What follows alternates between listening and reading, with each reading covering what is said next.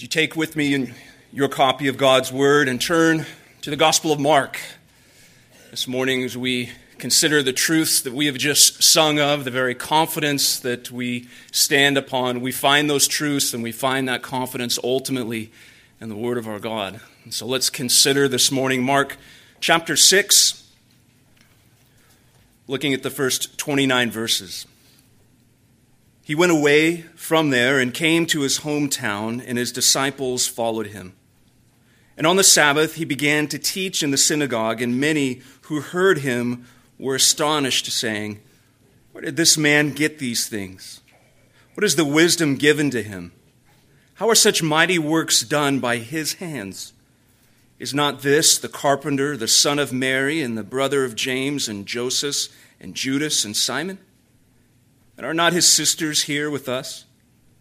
And they took offense at him. And Jesus said to them, A prophet is not without honor, except in his hometown and among his relatives and in his own household. And he could do no mighty work there except that he laid his hands on a few sick people and healed them. And he marveled because of their unbelief. And he went about among the villages teaching, and he called the twelve and began to send them out two by two, and gave them authority over the unclean spirits. He charged them to take nothing for their journey except staff, no bread, no bag, no money in their belts, but to wear sandals and not to put on two tunics. And he said to them, Whenever you enter a house, stay there until you depart from there. And if any place will not receive you, and they will not listen to you, when you leave, shake off the dust that is on your feet as a testimony against them. So they went out and proclaimed that people should repent. And they cast out many demons and anointed with oil many who were sick and healed them. And King Herod heard of it, for Jesus' name had become known. Some said John the Baptist had been risen from the dead. That is why these miraculous powers are at work in him. But others said he's Elijah. And others said, He's a prophet, like one of the prophets of old. But when Herod heard of it, he said, John, whom I beheaded, has been raised. For it was Herod who had, been, who had sent and seized John and bound him in prison for the sake of Herodias, his brother Philip's wife, because he had married her. For John had been saying to Herod, It is not lawful for you to have your brother's wife. And Herodias had a grudge against him and wanted to put him to death. But she could not, for Herod feared John, knowing that he was a righteous and holy man, and he kept him safe.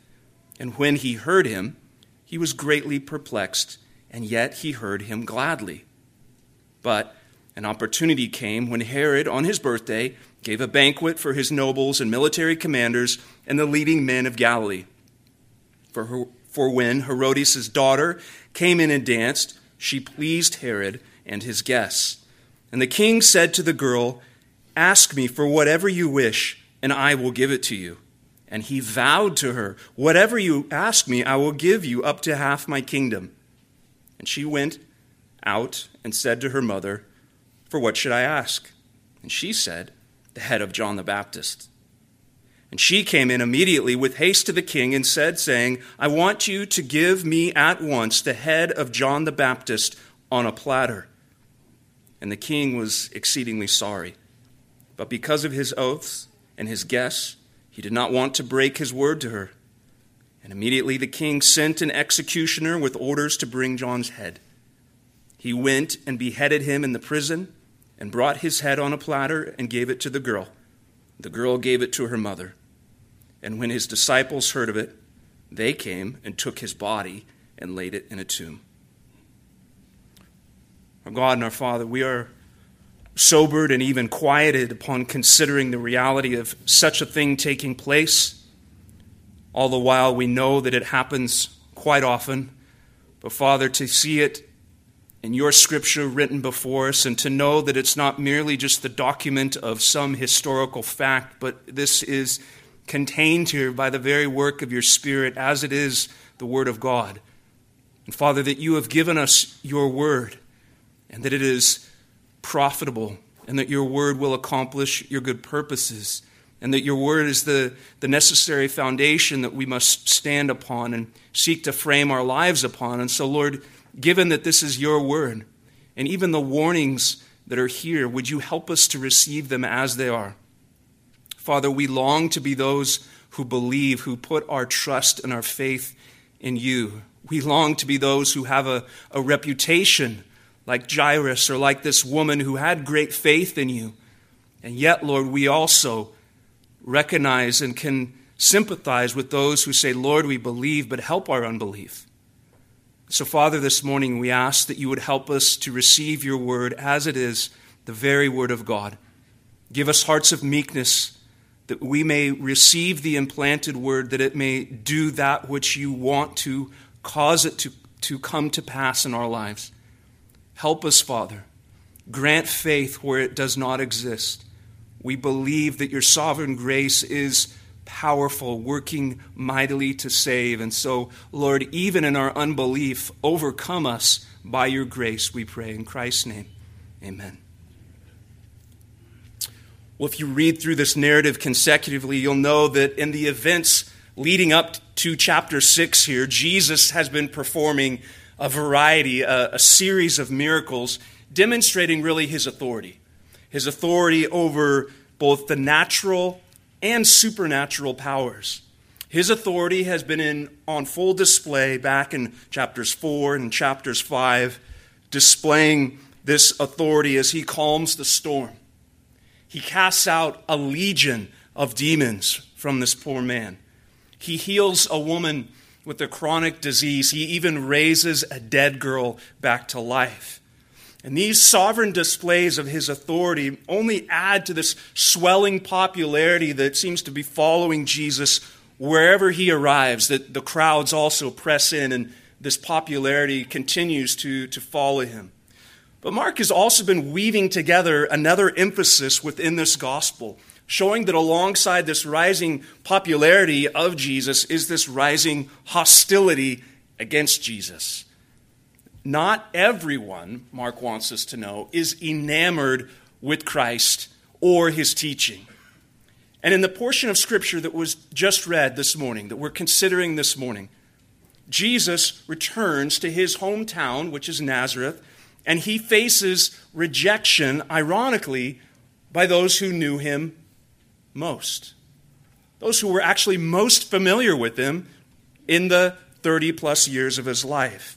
And you would hear that, that Jesus is returning home, and you might expect that they would be the most receptive to his message, but actually, what we find is they were actually some of the most opposed. There is a sort of familiarity with the Bible, with what we're doing right now, with the ins and outs, the life of a particular church. There can even be a sort of familiarity with the words of Christ, perhaps even the portion of Scripture we just read this morning. But there is a sort of familiarity that is actually a sinful comfort, a sort of comfort that is not good because it lulls you into a false sense of security and can even dull your sense of urgency upon hearing the Word of God. That is why we would say there is a familiarity that actually damns. And that's a sobering thought.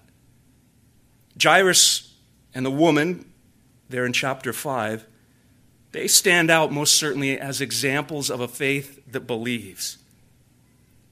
But there are also within Scripture these examples of unbelief.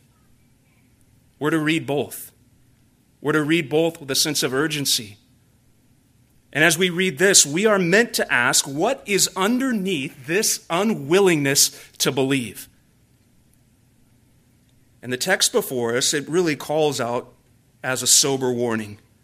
It's a warning to us lest any of us here this morning be content with hearing Jesus yet doing nothing. We are given several examples of those who did not believe, those who actually refused to believe. And just what are those warnings for us? Well, let's consider them along these lines. There is the offense of unmet expectations. That would be one. There is the refusal of unwilling listeners. And then lastly, in Herod, we see the trap of ungodly affections. Not exhaustive, but certainly enlightening as to what lies underneath this issue of unbelief unmet expectations, unwilling listeners, and ungodly affections. Let's consider first this warning that's wrapped up in the offense of unmet expectations. And we see that in the first six verses. Jesus returns home. Jesus comes back to his hometown. And by this point in his ministry, he had maintained and obtained this reputation in the region of Galilee as an authoritative teacher. If you heard Jesus was coming, you meant you knew that meant people are, are going to be healed. You knew that meant this man teaches with authority. And so his return would create quite a stir. And historically, and according to tradition, it would only be custom that if a man, a teacher, who was approved by the leaders of the synagogue visited a certain region, he would often be asked to speak in the synagogue. And no doubt, Jesus, again, given that opportunity.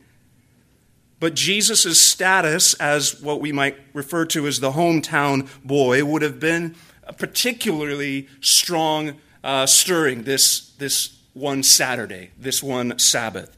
So we know from gospel accounts that Jesus' hometown was Nazareth, a small town in the region of Galilee. We know this is where he grew up. And according to Luke's account in his gospel, he was submissive to his parents. He increased in wisdom and in stature and in favor with God. In other words, what the scriptures say is that Jesus lived a normal life in a typical family and grew up alongside friends and family in this region for some 30 years. And Mark tells us, in part, it was something to do with this normalcy that caused a bit of conundrum for this hometown crowd. Most specifically in verse 2, when they all gathered at the synagogue to hear Jesus open the scriptures, Mark says they were astonished. They were astounded. They were amazed at what they heard. But notice the emphasis. Mark is careful to note that this was not the sort of amazement that he records at the Capernaum synagogue in chapter 1, verse 21, where they were amazed at his teaching. Nor is this the kind of wonder that is noted in chapter 2, verse 12, as the crowd stood in awe of the healing of the paralytic. No, the astonishment of this hometown crowd was actually an offense. The sort of reaction where your jaw drops and you are astounded at what you're seeing and what you're hearing, but the sort of astonishment that is there because of absolute unbelief. I don't believe what I'm seeing right now. I'm in awe of what I'm actually hearing right now. Where we would say, Are you kidding me?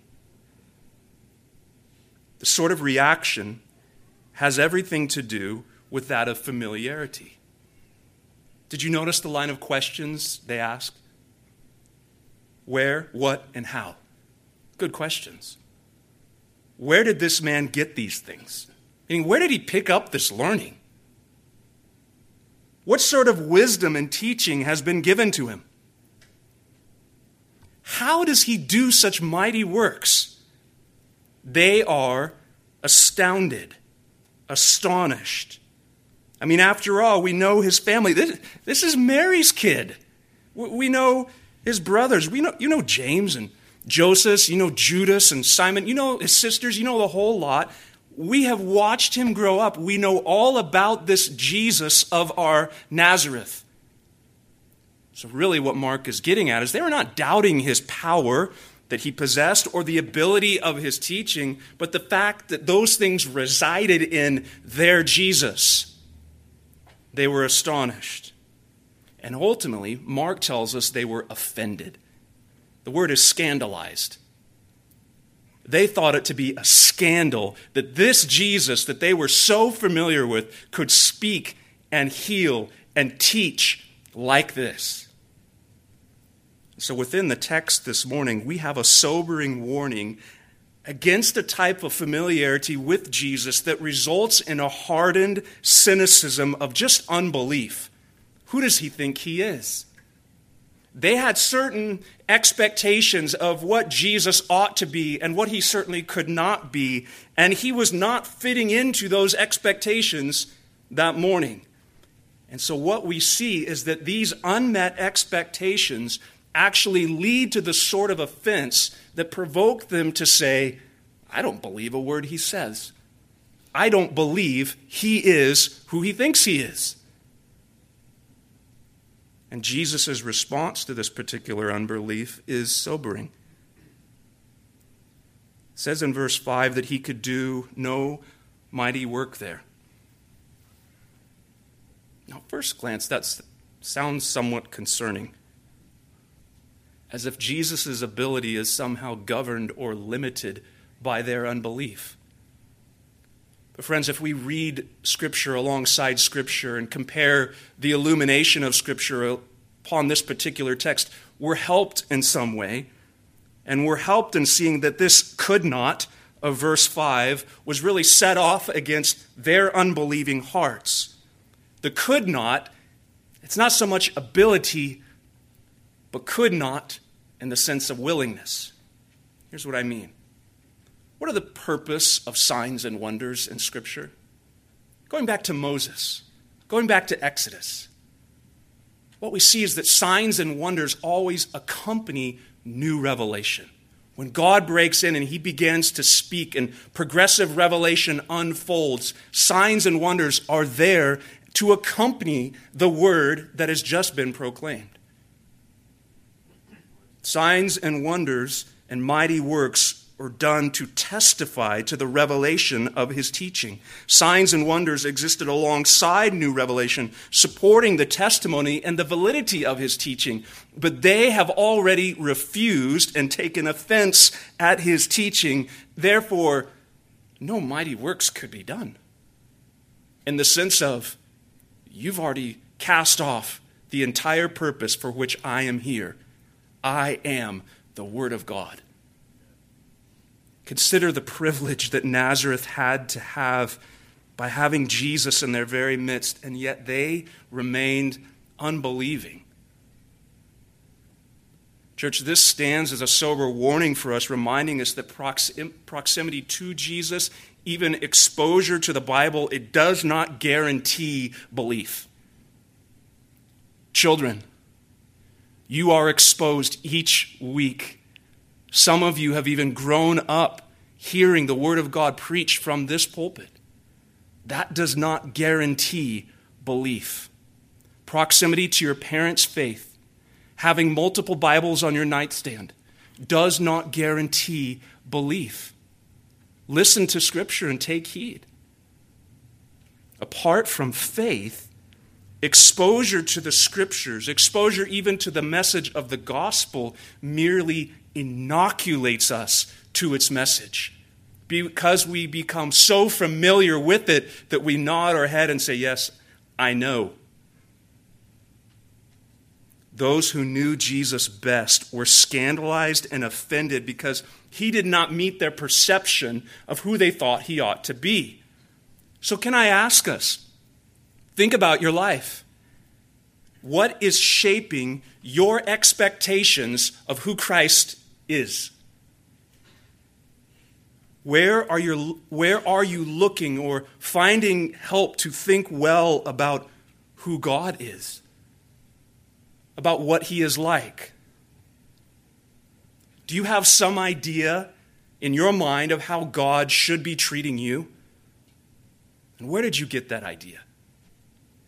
Do you have some idea in your mind as to how God should be providing for you? Where did you get that idea? Do you have some idea in your conscience or your perception of things as how God ought to be orchestrating life's events? Where did you come up with that idea? Friends, if it is not shaped by Scripture, we are setting ourselves up to be offended because of particularly unmet expectations, expectations that have nothing to do with the true and the risen Christ as revealed in His Word we must be careful. Christ and his word could be plainly before us, just as in Nazareth, but we shrug our shoulders, we turn our backs, and we simply say, That's really not the Jesus I'm looking for. Next. And he was amazed at their unbelief. There is a warning of unmet expectations, but there's also a warning in verses 7 through 13 of this refusal of unwilling listeners. There's a refusal of unwilling listeners. What we have in verses 7 through 13 is that Jesus sends out the 12 in his authority. They're sent out representing one greater than themselves. They go to these villages and they begin to speak, and the authority upon which they speak, and as Mark tells us, they were preaching repentance, calling for people to turn from sin and to turn towards God. The authority in which they commanded repentance was not their own, but the fact that they were sent in the authority of Christ. They're sent out representing one greater than themselves. In the name of Jesus, rise and walk. In the name of Jesus, be healed. In the name of Christ, repent and believe. That was the message that they were preaching. So, what can we say from that? Well, what we can say was not only the power in which they accomplished these things, but to reject the ministry of the twelve, to hear that message and close your door, was not just to reject a few itinerant fishermen with some glossy handouts and a message of hope. To do so was to reject Jesus and the authority that the Father had given to him. Hence, verse 11. If any place will not receive you and they will not listen to you, when you leave, shake off the dust that is on your feet as a testimony against them. Such a gesture is clearly one of disassociation, leaving that place to suffer the consequences of rejection. Paul and Barnabas did this on missionary journey, and their first missionary journey to Antioch in Acts 13, where they were rejected, and we're told they shook the dust off their feet, again, as a testimony against them, refusing the message that was proclaimed in the authority of the risen Christ. And so the paired up disciples here in Mark 6 they go with the message of the kingdom into the surrounding villages. They go in the authority of the king and the Messiah, the Son of God. There is an urgency to their message. There is even a compulsion that you must believe. The ministry of the word and the message of the scriptures, it most certainly carries with it a sense of responsibility, a sense of urgency every time we hear it. Will you welcome this message or not? Will you turn towards this message or turn away? And so, the instruction that Jesus gives to his disciples before he sends them out is an important insight for us into the very nature of unbelief. Primarily, that unbelief is unwillingness. Do you see that? Notice verse 11 that they will not listen to you, that they are unwilling to listen to you. Unbelief is an unwillingness. Here's what I'm trying to emphasize unbelief is not just like a lack of faith when you look down at your gas tank and see, I'm a quarter tank low. Unbelief is not just a diminished faith, unbelief is actually an opposition to the authority of God and His Word there is moral significance attached to unbelief. We find this same line of thinking in Augustine when he taught that unbelief is the sin wherein all sins are included. Unbelief is the sin in which all sins are included. Martin Luther said unbelief is the root, the sap, the chief power of all sin.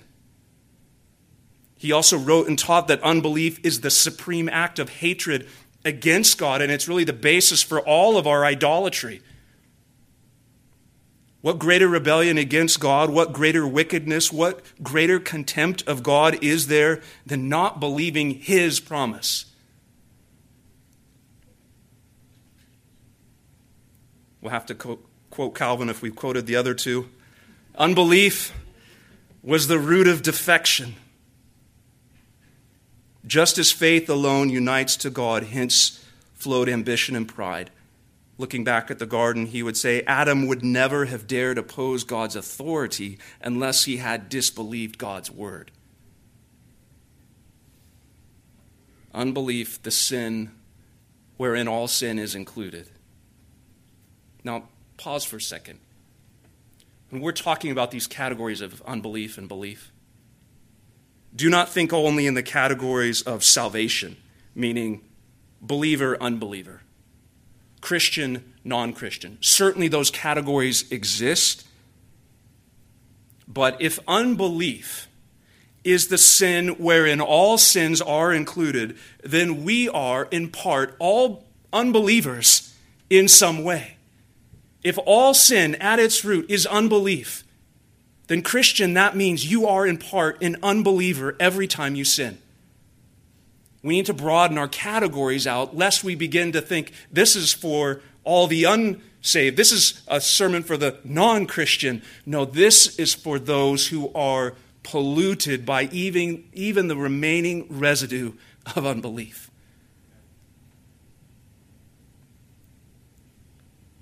Every sin is an act of unbelief. And the root of temptation, every temptation that we face, and the offense of every sin that we commit is at its core the grotesque fruit of our unbelief. And by God's grace, saving faith may have conquered and overcome your ultimate unbelief in who Christ is. But do not think that the remaining stains of unbelief are not affecting your heart, your mind, and your will this morning. Sin darkens the eye of faith, it prevents you from seeing reality as it is. Remaining sin, the residue of our corruption, will still plague us from time to time. It is our unbelief that provokes us to doubt the faithfulness of God to sustain and to provide in every season. That's unbelief. It is our unbelief that prompts us to doubt the goodness of God in our pain, in our affliction, in our waiting. It's the darkness of unbelief that deceives us into thinking that the bitter consequences of sin will not apply here believing instead that giving in to temptation, surely that's the only way to escape this.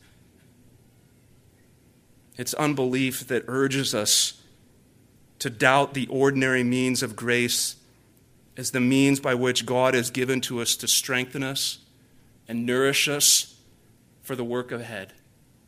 It is unbelief that refuses to admit that the simplicity of prayer, reading of Scripture, the gathering with God's people is the means by which God has provided to strengthen his people. And this unbelief is sin. It must be confessed and repented of. The warnings are clear for us the offense of unmet expectations, the refusal of unwilling listeners. But there's thirdly this trap of ungodly affections. And we see this explicitly in Herod. According to Mark, in verses 14 through 29,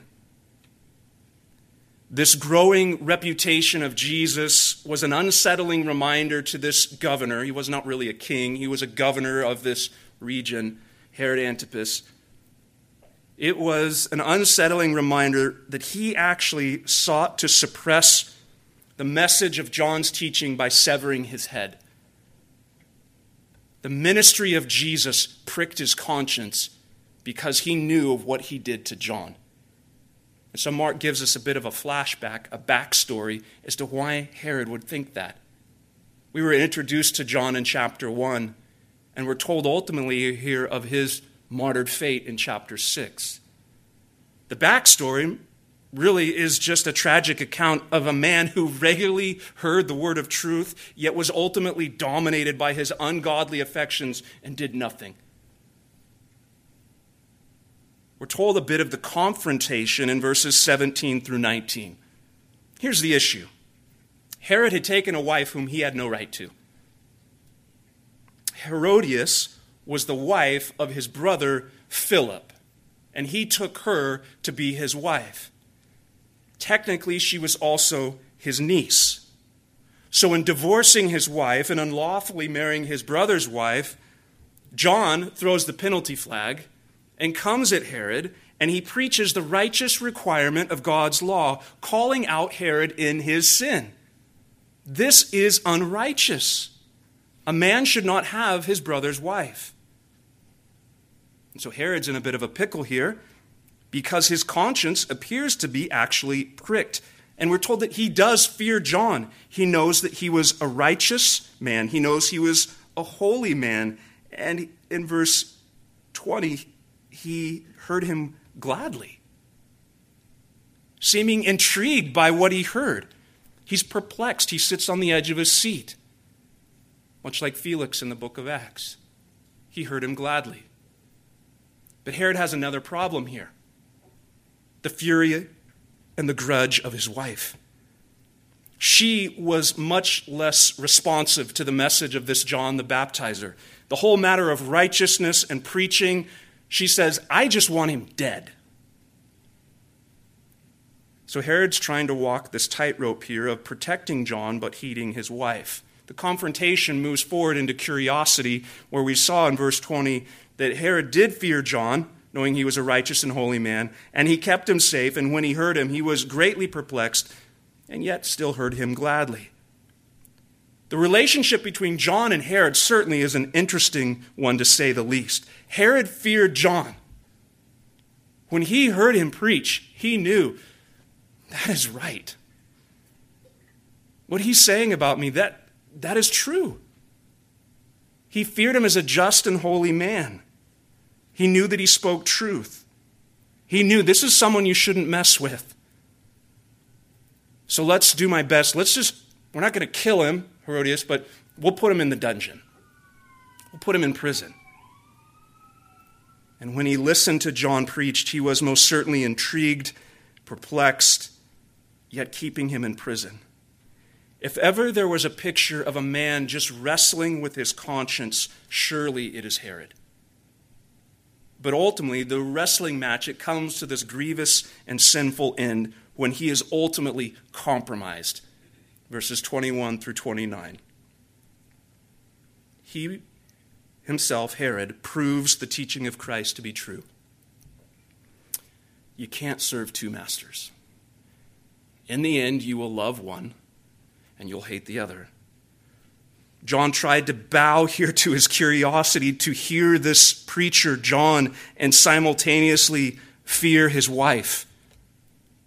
Herod then serves as a grievous warning of a life dominated by sensuality and ultimately trapped by his ungodly affections. He was a man driven by pleasure.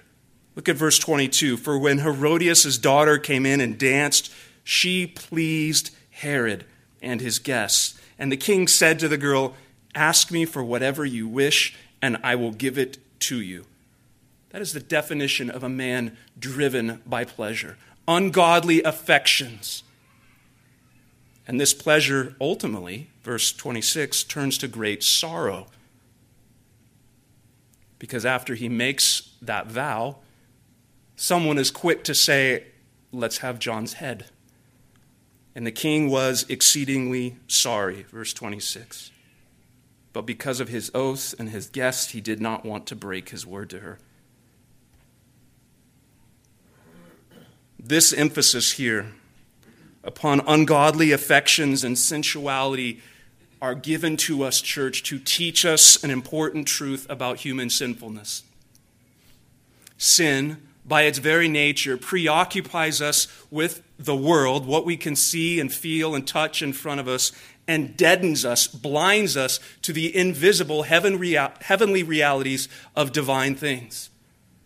We become transfixed by what we can see and experience now, and we become blindly ignorant to the unseen spiritual realities.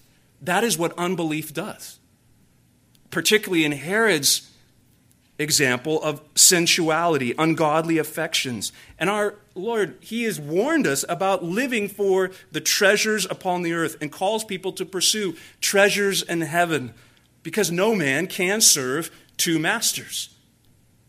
And so when we are driven by sensuality, the message of God's kingdom, it is, it is choked out, it's made unfruitful within the heart, and the various cares of the world, or in Christ's words, the deceitfulness of riches, they end up shaping our affections. Such a person is really a reflection of Bunyan's character in The Pilgrim's Progress, the man with the muckrake. Some of you have read this recently.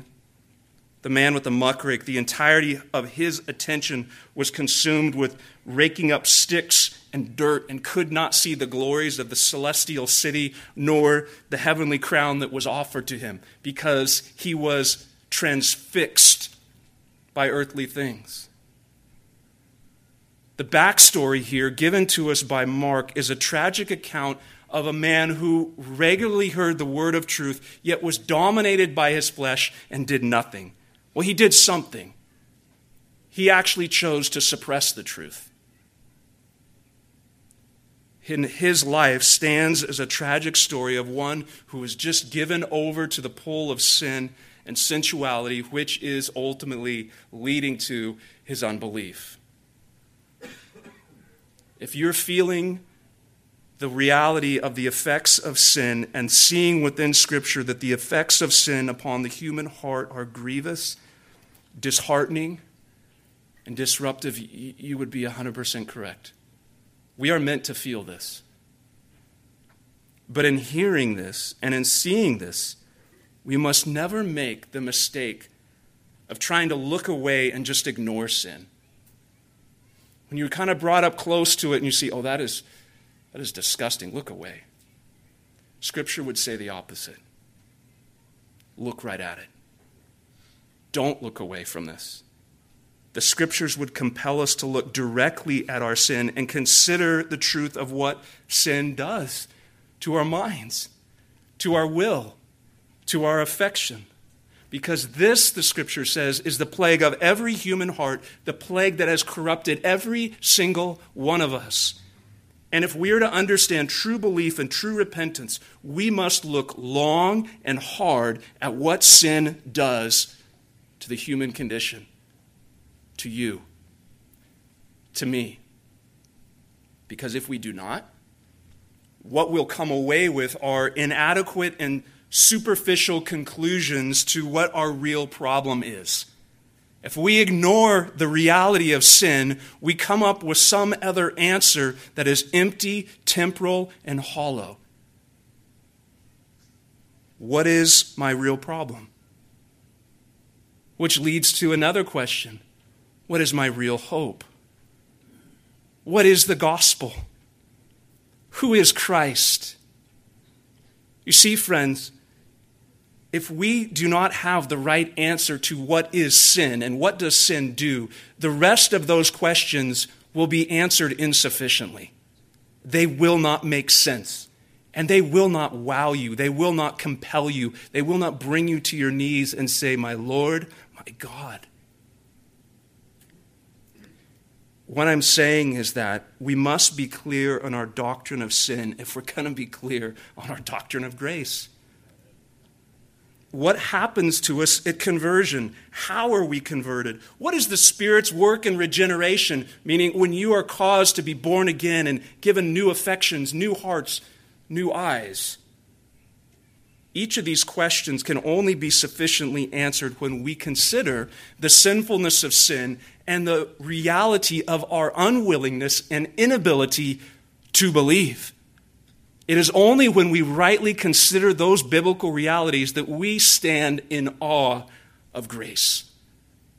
Friends, the Bible does not leave us in the dark without hope, distraught by the effects of sin. Hopefully, it brings us there to see the reality of sin. But we must venture into the darkness of that dungeon to see what sin actually is. For when we seek to illuminate that darkness by the light of Scripture, we see that the hope of Christ shines most brilliant and actually there in that darkness gives us great hope. Because ultimately, the call of the gospel and the hope for all unbelief, it's wrapped up in one word grace. And when we speak of grace, we are speaking of the reality of what God does for sinners in full view of their corruption of sin and their unbelieving nature. When we speak of grace, we are acknowledging that we are contrary. We're acknowledging actually something that's very contrary to culture's assumption. That is, God does not owe us something, He doesn't even owe us a chance at salvation. When we say that God is not obligated to be gracious, we're talking then about sovereign grace. We're talking about God's willful decision to show unobligated favor to undeserving recipients. And where does this truth shine so brightly in Scripture? Perhaps we could go to a number of places because it's all throughout, because it is the reality of the gospel. It is this great thread that runs throughout all of Scripture. It shines brighter, and more explicit in certain portions, but friends, it is the tie that binds all of the great goodness of God's mercy together. We could think most specifically about Ephesians 1. Just there in that first chapter that tells us of Father, Son, and Holy Spirit, the Trinity's effectual working to save a people out of unbelief to belief. And what do we find in Ephesians 1? Well, first we see that this grace given and shown in the Father's determined purposes to save a people for himself before the foundations of the world for no other reason than his good pleasure. Listen to Ephesians 1 3.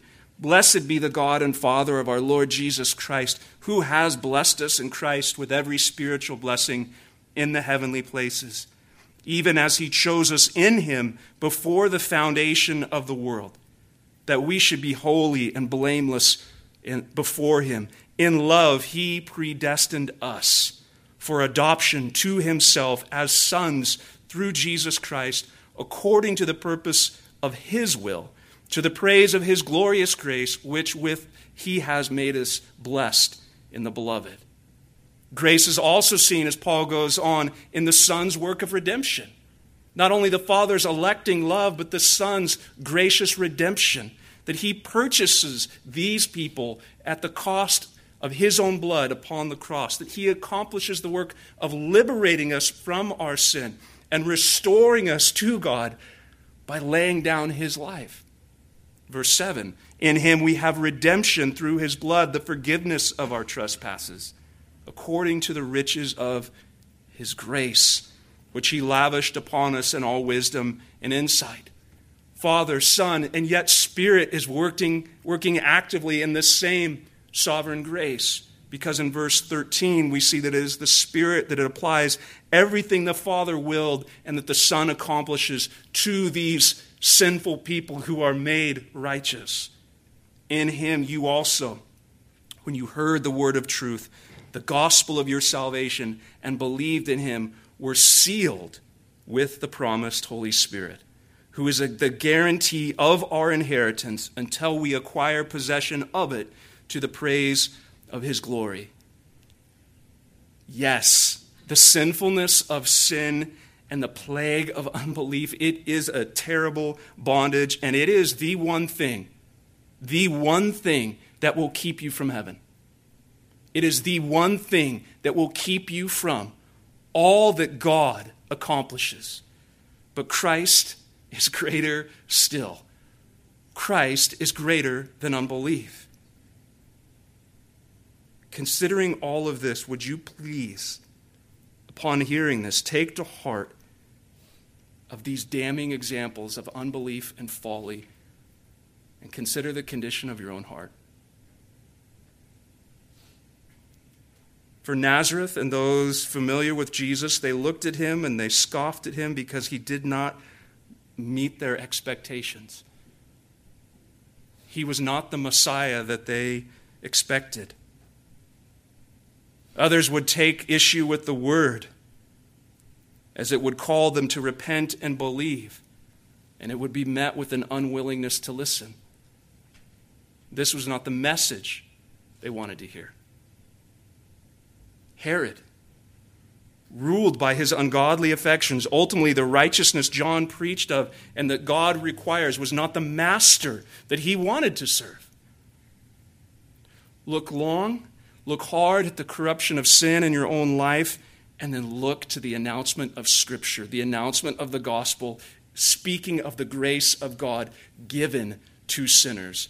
Believe in the Lord Jesus, trust in his grace, believe that his word is the true word, despite what you think and what you feel and what you've experienced. All of that is laid down at the reality of this is His Word and He is the Son of God. And so, how wonderful it is to know that by God's sovereign grace, we can sing with Wesley about a dungeon and about a light and about chains. And what did Wesley sing?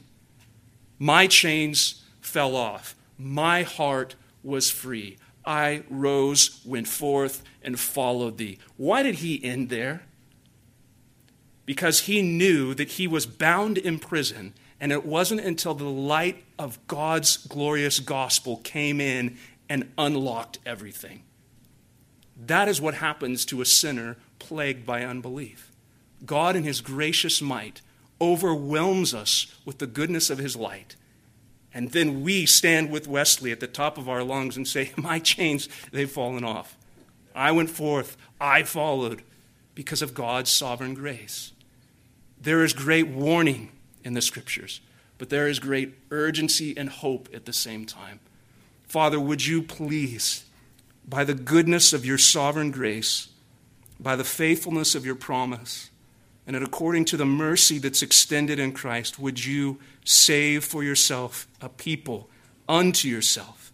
Lord, even this morning we ask for those pricked in their conscience those wrestling with their own examples of unbelief, Father, would you cause your grace to overwhelm, to rule and subdue us, to bring us to yourself and to conquer us, that we might be those who can, with Wesley and with our brothers and sisters, stand and rejoice that our chains and shackles have fallen off, that all that which binds us in our unbelief, Lord, you've unlocked, you've brought us to yourself, you've welcomed us as sons that you're restoring us to the image of your Son, and that you shall one day return, and we shall know these resurrected bodies and the goodness of what you've created us for. Father, we long and we ask that you would continue to work that within us. And those very examples, even in this week where we are tempted to turn away from what we know is true of you and to purely make decisions based on what we can see or make best sense of, Lord, do not us allow, allow us to to endure that kind of folly, but continue to show us the goodness of your ways and the absolute perfection of your works. Lord, make us a people who are astonished and astounded purely because of your grace and your power and the authority that's given to you. We ask that you would accomplish this because, Lord, apart from it, we are hopeless. But because you are so gracious and kind and that you've promised that you would do so, we ask in great faith and confidence, asking, Lord, May it be so for us. In Christ's name, amen.